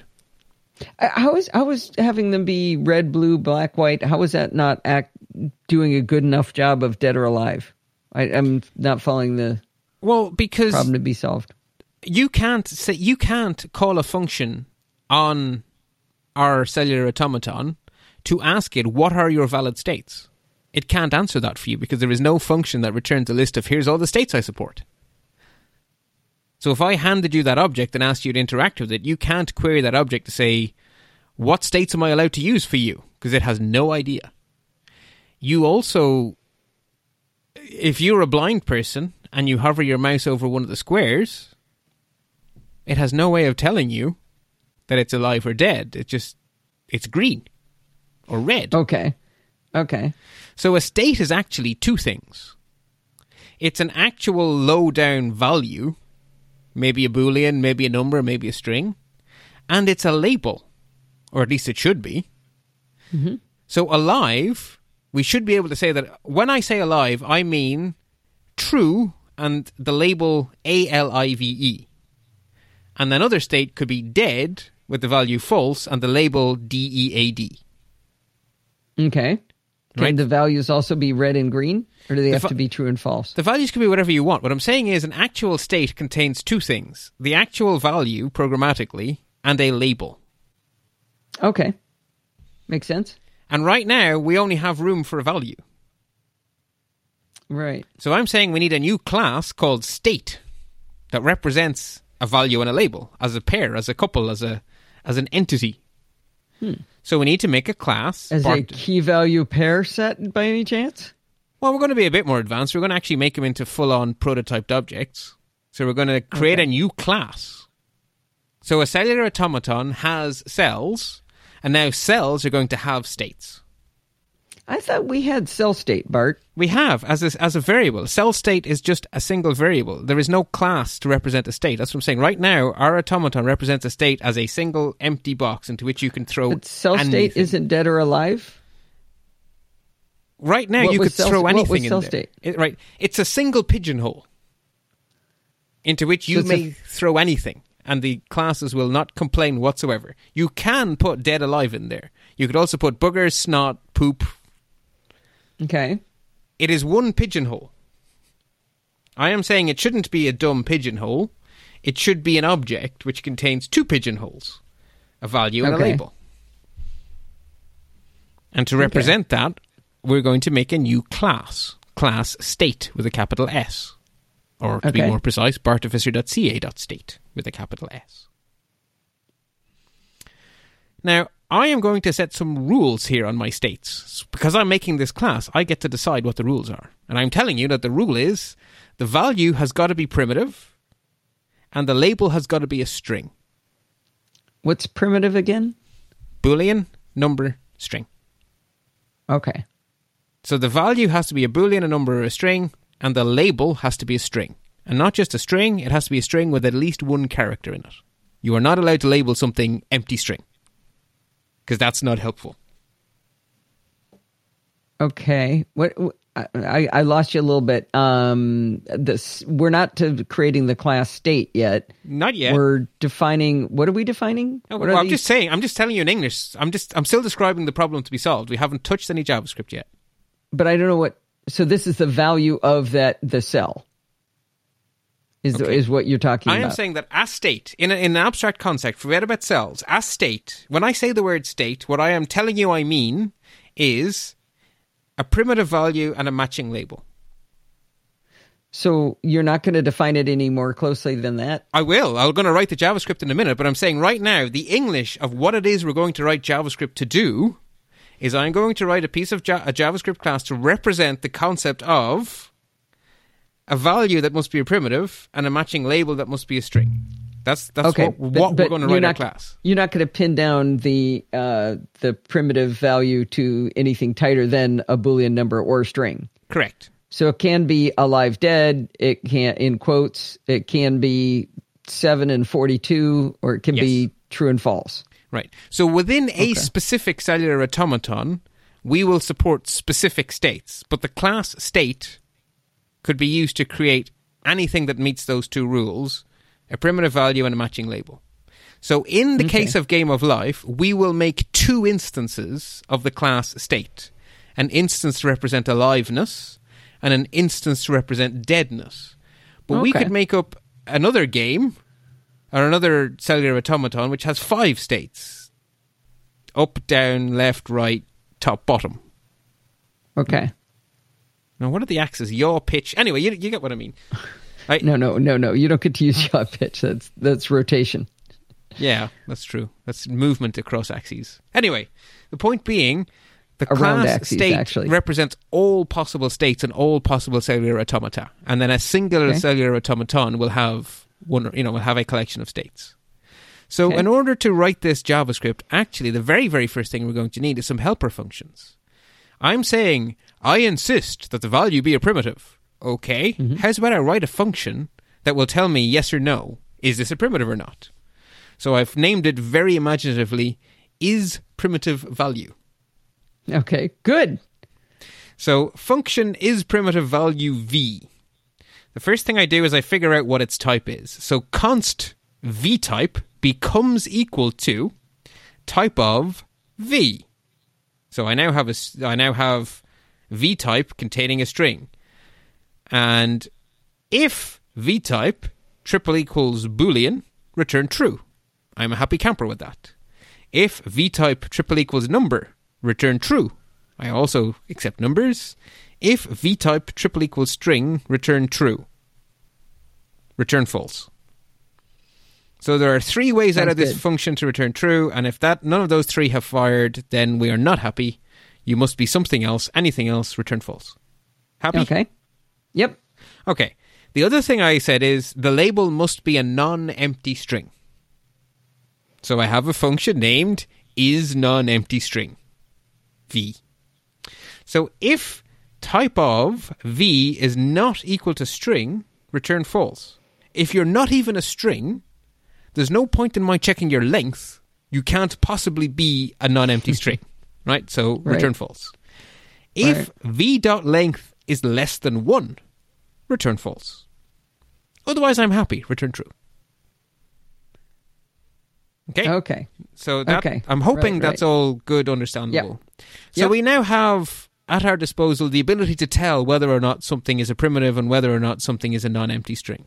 So now I can start creating my class. So bartificer.ca.state equals class, open squirrely bracket. Right, first step, we need ourselves a constructor. Well, every state has to have a value and a label, so our constructor takes two arguments named value and label. First thing I do is I say if the value doesn't meet our function is primitive value, so if not is primitive value value, throw new type error. The value for a state must be a primitive boolean number or string. I, I- understand that. If not is is is non empty string label, throw new type error. The label of the state must be blah blah blah. Great. Must be a string and at least one character long. Good. Got it. So now we know that we have value and label as valid things. So let's save them into the object. So this dot underscore value equals value. This dot underscore label equals label. Great. So our constructor has just created two properties: val- underscore value and underscore label. Uh, we need accessor functions because we always want accessor functions. So the accessor function value says if you have passed me an argument, I'm going to throw an error because this accessor is read only. Return this that underscore value if you wait, didn't. wait. What? What are we doing now? Okay, so the function value allows us to access the value inside our state. Access only, not change. Hang on. Hang on. You create a function called value and your variable is named value. It's named underscore Use value. the same name. No, it's it's dot But underscore you got value. you you were past value and you're reusing that name. You're now making a function Okay. called value. So on line 14, value was said to be I will name the first argument to the constructor value. That constructor finished on line 38. So that variable value exists between lines 14 and 38. It doesn't have any existence outside of those lines. Yeah. That's the scope of that variable. But I don't I don't know what this new thing is going to be, so it looks just like the other thing. I understand that the scope is between 14 and 38. Mm-hmm. I understand you can reuse words. I don't understand why you enjoy you reusing words, but you're going to. So I what is before you you read it to us, what is this this next bit of code going to do? Okay, so this is a, an accessor function whose job it is to reach into the object and hand us back the the value of the private variable. Okay, so you're going to use a function called value to gra- to grab this dot underscore value, which is actually value, Right. right? Yes. That's all there is to Okay. it, to be honest, and the same for label. Okay. Then we have a two string function because that's good practice, which simply returns a template string. Which Wait, is, wait, wait. No, I thought you were going to describe it because I stopped you before you described this function value. What does it do? It I returns. mean, we described it in words, but if arguments dot length is greater than zero, that's good, right? We want arguments dot length to be greater than zero. No, we don't. So this is an okay. So accessor functions as uh, usually are read and write. So if you give me an argument, I'll save it. If you don't give me an argument, I'll tell you what the current value is. But in this case, it's a read only accessor function. So I'm saying if you try to tell me they changed the value, I'm going to tell you no. I am a one way street. I will tell you the value, but you may not use me to change the value. So that's that's all that's going on there. I don't understand how it's doing that though. If arguments dot length is greater than zero, That means you passed a value. That means that you passed an argument into the value function. So traditionally speaking, with an accessor, if you give it one argument, it writes that argument into the into the variable, and if you give it no arguments, it reads out the current value. how do I know that it's arguments dot length of what was between the parentheses that have nothing in between them right now? It says value open close parentheses. Mm-hmm. If arguments dot length greater than 0 mm-hmm. arguments dot length of what? Okay, so when the function is called, there is no reason someone couldn't have put things into the parentheses. Okay, but we're just writing this function. So its whole its whole purpose is to say don't talk to me. No, its whole purpose is to say, if you talk to me, don't give me any arguments. If you talk to me, just let me answer you and don't tell me things. Ask me things, don't tell me things. Okay. And it's going to return, if you didn't give me any arguments, Mm-hmm. it's going to return this dot underscore value. Yes. Okay. Which is between lines 14 and 38, but I'm allowed to talk to those. Even okay, though so, okay, th- so what that- does a constructor do? I don't understand the question. Okay, so we have a class, and then we're going to have instances of that class. Right. And each So when we say new, it's going to make one of these. Right. And it's going to use the constructor function to do the making. Mm-hmm. So the constructor function starts with an empty object and then inserts things into that object. So it's going to insert two things underscore value and underscore label. Okay. So the function value is not static. Is that a true statement? It doesn't say static, so it is not static. It's Which- an instance function. Right. Which means And it it's is an instance of that constructor. which means it's always going to be called on a specific that- instance. Right? So you're going Yes. to have a specific state. So it is Right. returning the value property from that specific state. Yes. Hence the Okay. magic word this. Okay. That's its only job in life. It's an accessor. It just Okay. reaches in and returns the value. Okay. And then the other one reaches in and returns the label. Okay. So then we have a two string function, which returns a temp, which uses template strings to give us back the label and then in brackets the value. So in our example, let's say we said state alive equals new state, uh, true, comma a l i v e. So the value is true, the label is alive. Then if we say alive.toString, it will say alive E, open brackets true close bracket. Are you I'm saying Um. imagine okay. You see the code in front of you, it, it just defines a class. I'm saying given that class, if I say const alive state equals new bartificer.ca.state Mhm. open parens true comma single quote a l i v e single quote close parens semicolon okay? Still a little bit lost why on how you can put arguments in, but then you just said in in value and in label that they can't have arguments. Okay, but I haven't called value yet. I've just called the constructor. That line there called the constructor, so the constructor expects two Okay. arguments, value and label. Yeah. Yeah. And it shoves them into underscore value and underscore label inside the object. Yes? right. Right. So at this point in time, I now have a new object called a live state, which mm-hmm. contains a dot underscore value and a dot underscore key. Yes. Sorry, label. Yes? Yeah. I can now say, now that I have that, I can now say a live state dot value open parens close parens. And that will return to me this dot underscore value. Okay. Accessor methods are spectacularly simplistic things. Maybe for you.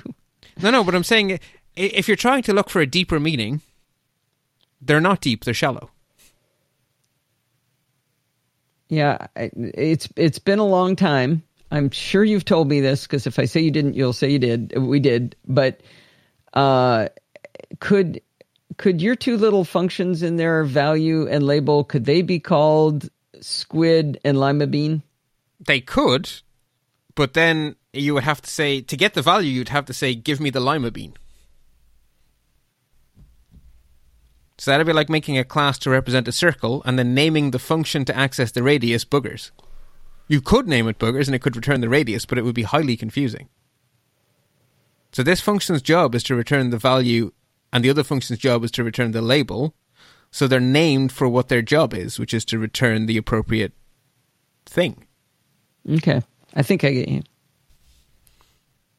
The next thing, the next function we define is toString, whose job it is is to turn our state into a friendly string. And the way it does that is it says the label followed by the value inside parentheses. So if I make my state have the value true and the label alive, then it will say alive, parens true. Or I could represent alive as 1, in which case we'd say alive, parens 1. Yes, no, maybe? Yeah. I guess I was looking for like a colon or something between them. I think I read it. Yeah. Okay. Yeah, I mean, I decided parens is, Yeah. looks more Englishy, right? If I was popping it in a sentence, I'd do it that way. okay. Well, you could put a colon in there if you like. You could put an equal Yeah. sign. I, I'm just trying to decide whether those next to each other or was that a space. That's just a space in the middle of a string. Got you. Okay. inside our friendly little backticks. Yeah. And then we have a clone function whose job it is is to give an, an object, make a copy. So it simply returns new bartificer.ca.state this dot underscore value this dot underscore label. Okay. So that's all there is to it. So that is our entire state class. It's a very simplistic class. It just contains two values. It has accessor functions to get the values, and it has a two string and a clone. Okay, so that's our state described. So we now have a state class. It exists, but we're actually not using it. Right? We've just we've written this class and it's just sitting there.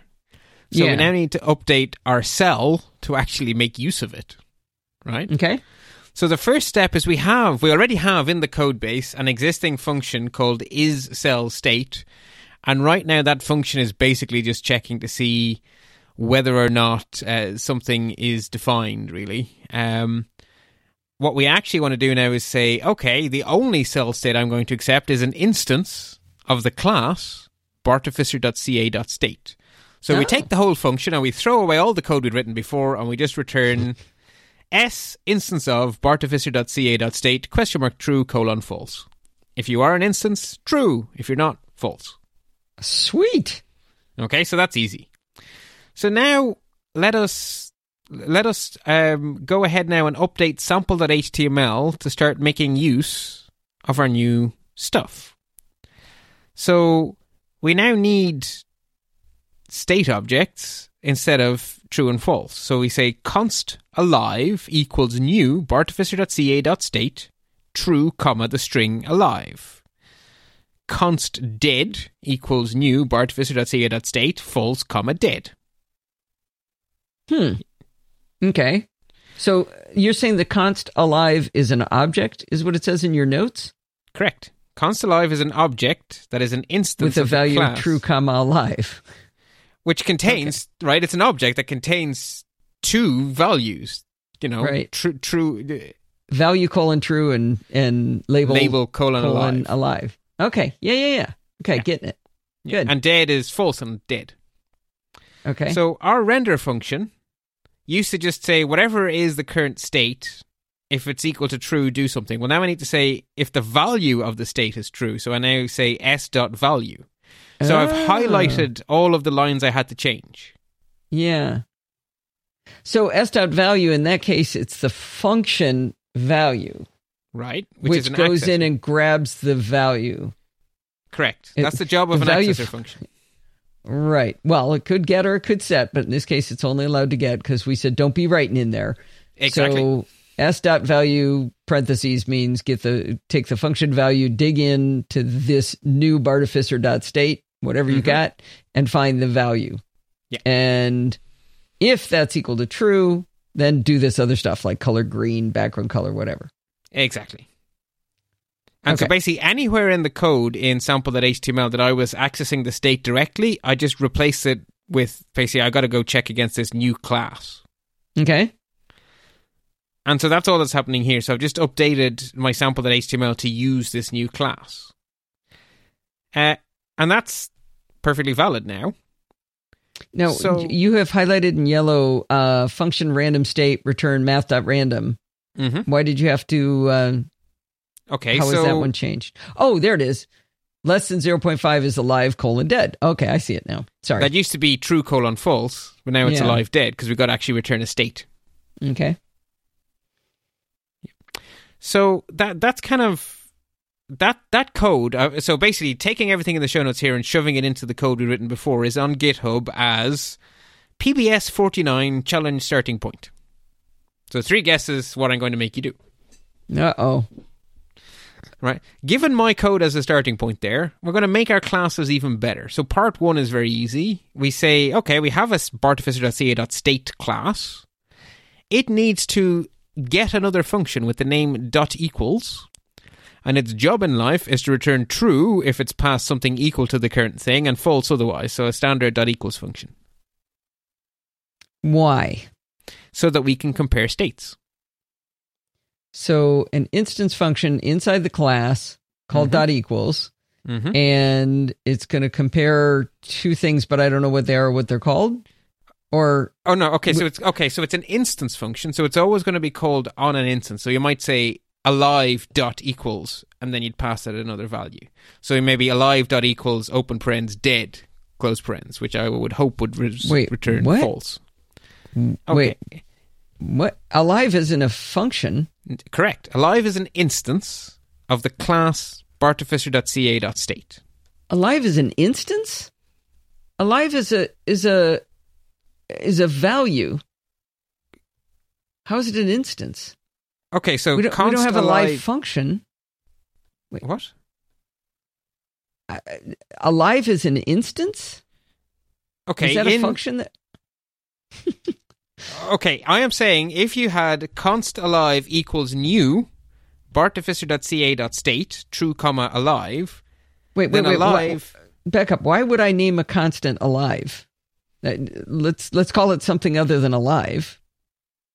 Why would why would I reuse that word? That word has a lot of meaning here. Why would I use that same word? because I'm I'm writing a state to represent aliveness. Okay, you Okay, state one do. const state one equals new bartificer.ca.state a comma b.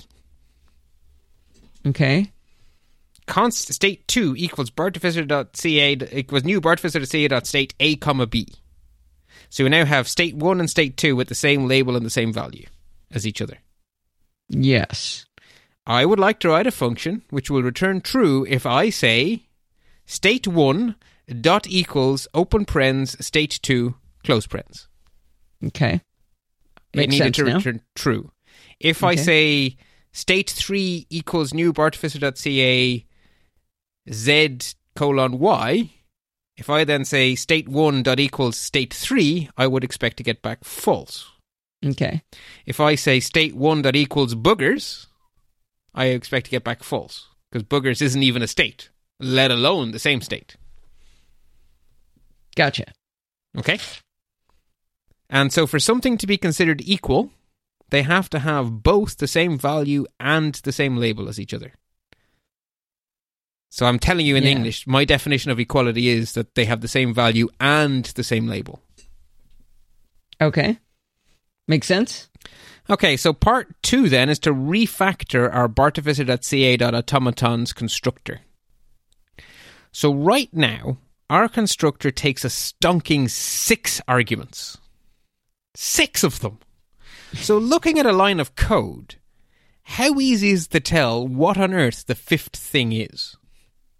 It's a little hard. Yeah. Exactly, not is the answer. Not, no, not easy at all. It's very hard. And we now need a seventh argument because we need to be able to tell the automaton, here are all of the valid states for you.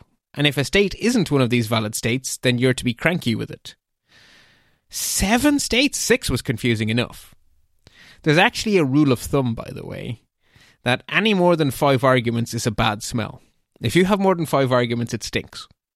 And we're going to seven, so we're double stinky. So what do we do? What is the solution to this problem? Well, as it happens, there's a common solution. Every argument that's optional, collapse them all into a single argument called opts, and make that be an object. So then you would pass Ah. exactly right. So you just use key value pairs to represent all the other arguments that are optional. Ah. So right now our constructor expects dollar container, rows, calls, step function, render function, comma, s, state. I'm saying get rid of that. Make it be dollar container, rows, calls, opts. And then ops will allow you to have a step function, a render function, and an initial state. Hmm. Okay. So you have to rewrite my existing constructor so it expects its arguments in a different order, basically. So we're not changing what the constructor does, just how it reads its arguments. When you have that done and working, then we want to say, okay, now we can add a seventh argument without making the world explode. And that seventh argument will be an array of state objects. Array of state objects. Okay. And the reason we want that is because this is going to be the list of everything that's allowed. So when I'm making the game of life, I am going to say, and here are your allowed states alive and dead. And if I was making a different cellular automaton, I might pass in five states, or I might pass in two states, or whatever. So I'm going to tell the cellular automaton these are the only states that are allowed. If someone tries to use another state other than these two, tell it to sod off. Okay. It's just going to be two states. It's not the state of every cell. No, it's the allowed states. Okay. So in the case of the game of life, we have thousands of cells potentially, but each one is going to be either alive or dead. So the list of allowed states is just too long. There's no way this is a one week homework assignment, sweetie. Okay, I, uh, I okay, I could spend a week on step one, and we're on we're on part three. Okay. Well, in that case, consider it We'll a to four-week assignment, and that means I am free to do whatever I want for next week's installments, which means that's a good thing. Yeah, yeah, yeah. I think it's a three week assignment because we Okay. weren't supposed to have an episode this week. Oh, yeah, that's true. that is no, that's a fair point. Yes, actually, yeah, that's that's a very good point. Yes. yeah, that okay. Three weeks, I might be able to pull it off if I start on Monday. Okay. But the point Sure, being, Bar- Dorothy's wrong. Anyway, okay, the point being, there will be no challenge in PBS 50. there you go. Oh, we should a- have a party for PBS fifty. We should. we should. I I'll think of something fun. I, I want a homework is I want next week. All we're going to do is draw party hats on screen in HTML. Okay. Hmm. We. Hmm, hmm, hmm, uh, Are, Or may, maybe it'll just be Allison's head exploding. It'll be our little. Uh, Well, I was going to say, see, next week is going to be jQuery stuff, so I'll try to get creative with emoji. No idea what I'll do, but I'll try to get Okay. creative with emoji. all right. So Emoji so part part three of the homework, we've got a list of supported states, which is only two, right? And now, in the okay, so in the abstract case, it is a list. In the case of the game of life, it is two. Yes. Okay. And then the last part is to improve our step function uh, so that as it's calculating the states. So basically, at the moment, you can give a step function that returns an invalid. Basically, update the step function so it enforces the, the, the, the prohibitions in that new argument. So the new argument says, here are the states that are allowed. Step four is to make that be true. Enforce the rules, is what part four boils down to in English. So What- I have what- said what that does these are the- now? right now it'll accept any value because the Okay. automaton right now has no idea of valid versus invalid. So we have Okay, taught it okay. in the previous step. Here is what is valid or not valid. Uh, but we haven't enforced that. We've posted haven't the enf- rules, but nobody's bopping anybody on the head for grab putting in the wrong. Uh, exactly. We've hung up the poster. No bicycles here, but nobody's tripping the bicycles as they go by. or snipping them off. Yeah, exactly. No one is stopping them, electrocuting them, whatever it is we do. Yeah, Okay. So we've got to update our step function so that if you give it a state that's not on the list, basically add a bouncer. I'm sorry, you're not on the list. Go away. Or in fact, Okay. throw new type error. okay. Not quite as we tell them to exciting, but okay, good. So the homework does build on itself. So it is a logical sequence of steps. Because actually, the whole point of this was just to get to the bouncer at the end. But I didn't ask you for the bouncer. I asked you for all the steps in between. Okay. I could have just asked you for the bouncer. Naive me from two years ago would have done something silly like that. right. Uh, final right. thoughts are basically. I, I, we'll start with whole new final thoughts. Basically, next time, more revision, no homework. Because we have three weeks worth of homework here. Because you have three weeks, three weeks to do this. Yeah, I, I, I especially want that because for you, I think the automaton is second nature because you actually mostly built it and I tweaked little bits of it along the way on rare occasions successfully on my own. Um, so to go through this again, um, I've got to, there's a lot of dust on top of this. So uh, I've got to do a lot of dusting first. And thankfully, it's now all in the nice class syntax, so you can at least easily find. Oh, it is? Yes, we did that as our homework a few Oh, weeks. Yeah. Remember, we translated it all. Oh, it's probably a month ago now, at least. yeah, I didn't actually get to that part myself. So you did. Good. Well, you was and Dorothy f- did actually. Well, Dorothy did, but I don't Oh, think I did. You, you told me you and Dorothy did. That's how you. I phrased it. followed along. oh, thank goodness I have so many teaching assistants. Oh, you can never have enough. It's, it's it's one of the things I always get cranky at students who don't come to tutorials at university because the single biggest value of a tutorial is that it's a different person to the lecturer. So, tutorial is when you have the teaching assistant. Yes, Is that what you call it? Okay, we call them la- we call them labs. Ah, okay. Well, a lab to us is something practical. A tutorial is something theoretical. Oh, So we have was just- lectures, labs, and tutorials. We'd have a four unit class, would have a one unit lab, and the lab could be just sitting, uh, uh, just asking questions of the teaching assistant. I love to tell the story of when I had an Egyptian professor and a Greek teaching assistant. No Huh. idea what was going on in that class, let me tell you. Oh, and the dear. class was therm- thermodynamics, so at least it was light and easy. Oh dear, oh dear. There are, like, I have a degree in physics, and most of physics doesn't make me cranky. I don't like thermodynamics. The the final exam question. I know I've told this before, but the, our palate cleanser will be the final exam question was a drop of rain falls out of the sky and into the ocean. What is the change in entropy of the universe? Oh, What? well, on the one hand, that's kind of cool, bit existential. on the other hand, that falls into my golden rule of the shorter a question is to ask, the more evil it is. Oh yeah, I, I did tell the question once to a buddy of mine who had a PhD in thermodynamics, and he went, "Oh, okay, Allison, what you got to do?" I'm like, no, I don't ever want to know the answer to this question. I, it's wonderfully like it's almost a philosophy question. Yeah, yeah. I, I should have just written 42 and walked out oh yes, because it would have been just as valuable as what I wrote down. yeah. I, I don't. Know. It's probably one of those you know, you know, a friend of a friend tales. But apparently, there was a question asked in the philosophy exam, simply why question mark, and the only person who got full marks wrote why not question mark. I love it. I love it. All right. Uh, on that note, we will see you in uh, a week, and we'll uh, we'll we'll have a little fun, little celebration for for episode fifty, making it to fifty episodes in this. Yes, and it will be jQuery, so it will be very visual. No idea right. what it'll be visually, but it'll be jQuery. It'll be visual. We'll be making things move. Okay, sounds like fun. All right, Bart. Well, until next time, happy computing. I hope you enjoyed this episode of Chit Chat Across the Pond.